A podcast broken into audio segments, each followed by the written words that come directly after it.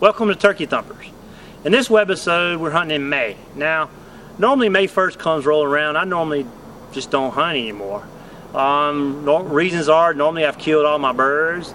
Other reasons is hot. The birds hunt differently. It's just um, it's just a lot, a lot different. Well, considering the luck we had in Texas and Georgia this year, I decided to hunt in May, and I'm glad I did. And I think I will hunt from May now on. It's totally different. You know, it's amazing. 30 days difference how different you hunt birds. You hunt birds different in April than you do in May. So we're up in Georgia. We go back to our lease in Georgia. So we decided we were going to hunt in the mornings when it wasn't too hot, and then we were going to work on our lease getting ready for deer season in the afternoons. So one morning I was up there and I had a, I'd set up on a roost spot and it didn't work out. So I got up and started driving around looking at the different fields. I went by this one field and I saw this one gobbler in the field by himself boy, a lone gobbler by himself in May, that's a good sign. So I immediately parked the truck and got out and ran into the woods and set up my video um, equipment and set up the decoys and got ready for it. And sure enough, I started um, calling and watched the video to see what happened next.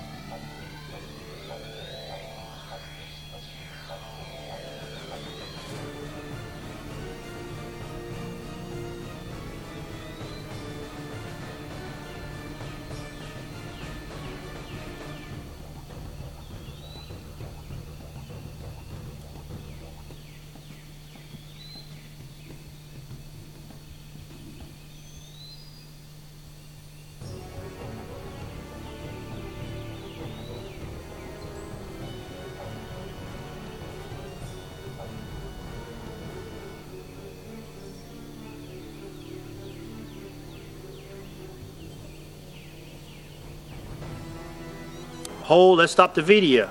Now what happened? Well, obviously watching the video, he saw me. Well, I had set up on this bird to come from the right hand side. I had a deadfall tree down and I was set up and he was supposed to come by the right side and come into the decoys. He'd been gobbling down here on the right. Of course, you notice I said he's supposed to. Hunting, nothing ever happens that he's supposed to. Anyway, he quit gobbling over there and he came back around and he went all the way behind me uh, using a fire break and came down to the left side.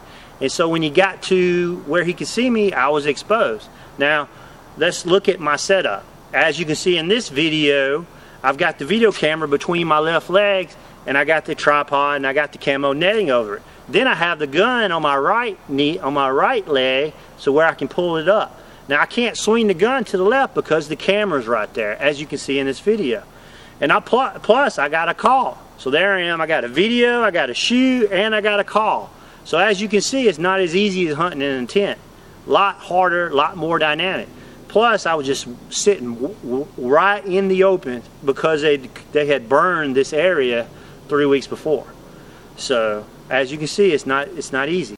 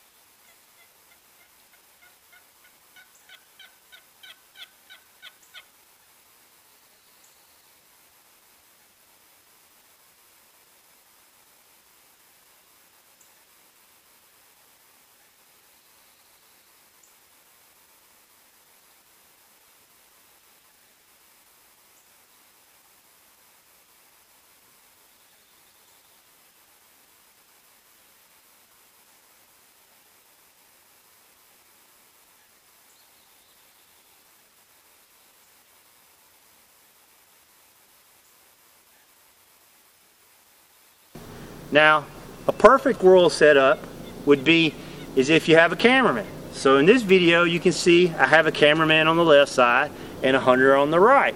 Now, it's me. I cloned myself. It's a little trick videography that I use to do this. But as you can see, this would be the perfect setup. But you got to take what you're given, and it makes turkey hunting, video and turkey hunting that much more challenging. So let's get back to the hunt and see how I finished it out.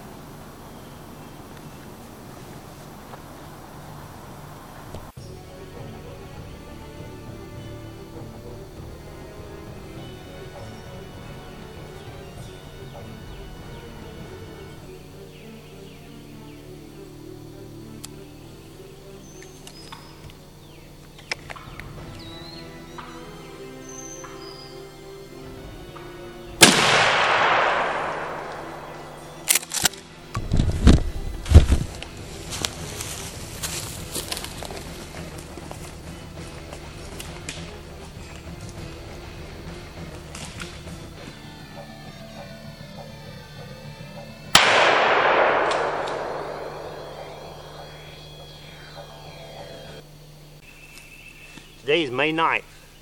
I just shot this beautiful gobbler as you watched it in the video. Man, it was some kind of hunt. He um he was supposed to come in from behind where the camera's videoing right now. He wound up coming in from the other side. I barely got a glimpse out of my side vision. Man, I think he kind of saw me. I had to put my call down. When I put my, put my call down, I got a glimpse of him in my side vision. But as you can see, I got the video camera around him, started videoing he got right about to that dead log limb right there, that dead um, log right there, and um, he looked at the decoys. He was coming in, but he looked right over there at me too, and he got spooked. When he got spooked, he started doing that head bob and that putt. And um, as you see in the video, I, you can't quite see him because he's running through the bushes, and I had two trees about this much of a gap, and I shot, and I knocked him down, and I jumped up and ran over there and shot him again and um, I ranged it, was about 53 yards by the time he hit that tree. So good, good, um, that's at least 10 inches. That's a good, good beard there. He got some really good spurs, nice and pointy. Probably a three-year-old bird is what I'm guessing. These birds over here, I've been trying to get them for, been trying to get them for three years. I always hunt them early there's a big field behind us. This other guy owns the property. And these, these turkeys love to hang up in that field Now, gobble, gobble, gobble. They won't come over here. Well, I set up, this wasn't my first setup this morning. And I set up and they, they didn't roost where they were supposed to roost. And I came over here and I saw this big old boy. Actually, a friend of mine said that he heard three over here. So I drove over here and um, saw this big boy in the field all by himself. So I run in here and I could hear him gobbling as I was setting up, and this is this is freshly burned. It's about three weeks old burned. And I could hear him gobbling, and he was going away. So I'm sitting here trying to set up my camera, set my decoys up. It takes about 10 minutes to set all this gear up. And um, so eventually I started calling him, and I turned him, and I thought he was going to come in this way, like I said, but he come in the wrong way. But I tell you what, it's been a tough May, and it's been a tough season in Georgia.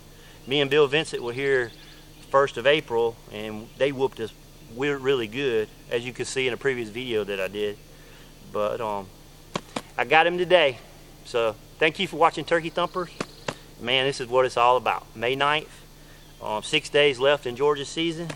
We'll try to get one in the morning, but man, this is what makes it all worthwhile right here. So thanks for watching Turkey Thumpers.